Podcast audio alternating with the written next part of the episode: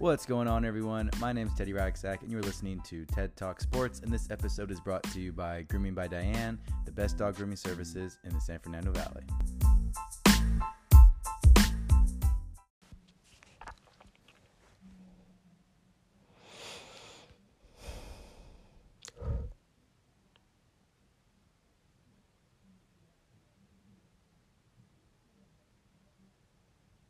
What's going on, everyone? I hope you guys are having a good day. Uh, on this episode of TED Talk Sports, we are going to be discussing Jon Jones and his most recent arrest. Which that in itself sounds kind of weird because you know, like most people, if you if you're talking about an arrest, it's usually just referring to like one arrest. But unfortunately, with Jon Jones, uh, this isn't the case. You know, he's had multiple run-ins with the law, and uh, so if you those of you who are not aware, Jones was arrested uh, yesterday with a DWI driving while intoxicated, and he was also arrested for negligent use of a firearm, which is kind of crazy because I don't know, like who's gonna mess with Jon Jones? I mean, I'm look, I understand you know, if you want to have a gun, it's cool and everything. I mean, I understand that, but it's just kind of, it's like who's gonna mess with Jon Jones? He's he's like the baddest dude on the planet. Uh, but anyways, so look, it the, the whole situation, it's it, it's really sad.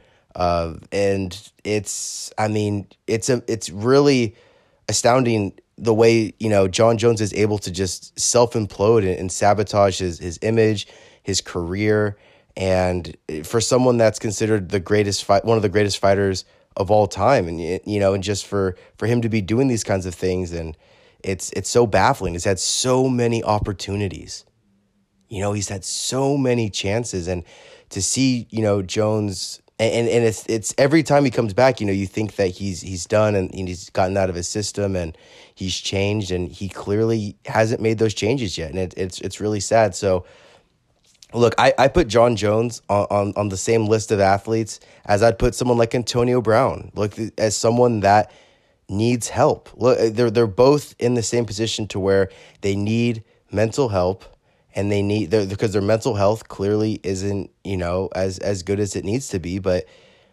it's i mean this the issue that we're at right now with jon jones it's it's bigger than the sport. It's so much bigger than the sport. So i wouldn't really rule it out of the possibilities that maybe jon jones should potentially consider retirement.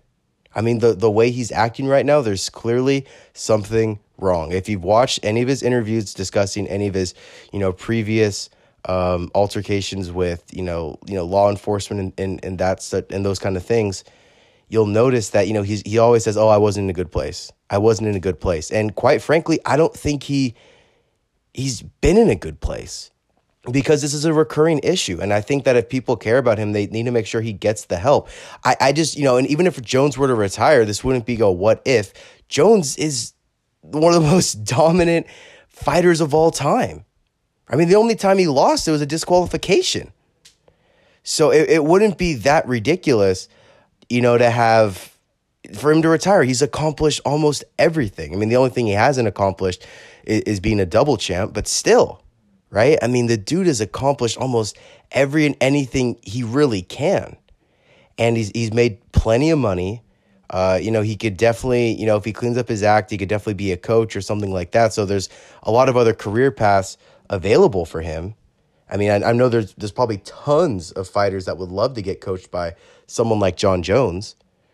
So look, it's we're we're at that point right now, like I mentioned before, where he needs to get help, and I think that that that should be the number one priority. Not fighting, not you know scheduling his next fight, whatever that may be. Working with the UFC, his Jon Jones, your main priority right now is to get the help you need.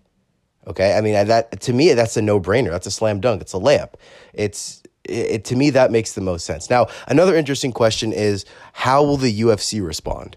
Now I'm sure the UFC it wants to wait till the police is done with their investigation and you know till they have the full report and all the evidence because as of right now all we know is that look he got he got a DWI and he was in you know maybe illegal possession. I don't really, they didn't really discuss the, the whole firearm thing, but what I'm assuming is an illegal possession of a firearm, something along along those terms. It wasn't like he was like shooting while driving or anything like that, as far as I know.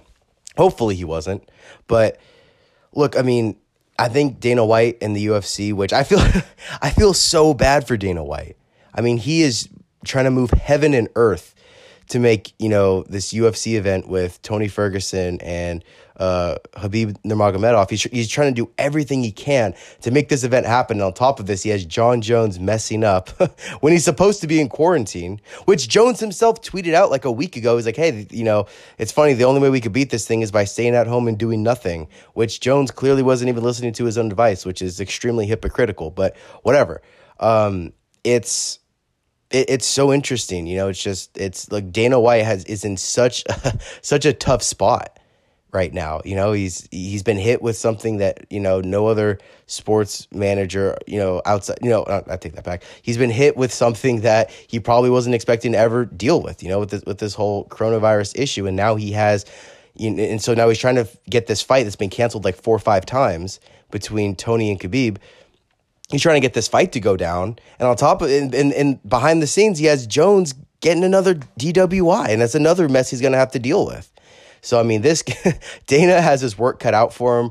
Uh, props to him. I'm very curious to see how he handles this. Uh, if the reports are as bad, if they confirm what you know what what we've heard, then I think that I, Jones he has to at least get another. He's probably gonna get his title strip. If I if I were to guess right now, He's probably going to get his title stripped. He's probably going to get suspended indefinitely. I mean, who even knows? Maybe he gets kicked out of the UFC. I don't know. Uh, it's going to be really interesting in the light heavyweight division, though. I mean, you're going to have Jones. Not Jones. Obviously, you're not going to have Jones anymore. You're going to have uh, you're going to have Dominick Reyes. Uh, you, you have a lot. You have a lot of guys that someone needs to step up in that division. You know, maybe maybe we see you know DC come back to the light heavyweight. Who knows? Right? There's a ton of oppor- there's a ton of possibilities. So that division gets a little bit more interesting. Obviously, it, it's not going to be as interesting as when you know Jones was actually in the division, but and you know, look, I, it's going to be really interesting to see how this whole thing unfolds, and I'm really curious to see how you know Dana White and and some of these other. Uh, how, how you know maybe the other you know UFC officials, some of the state commissioners, how they view this, um, and, and the decision that they make. So I I've I've trust that they're going to make the right decision, but you know maybe we'll, maybe we'll revisit this and uh, you know hopefully Jon Jones gets the help he deserves or the help he, the help he needs really. But anyways, guys, so thank you so so much for listening. Uh, my name is Teddy Raxak. This has been TED Talk Sports.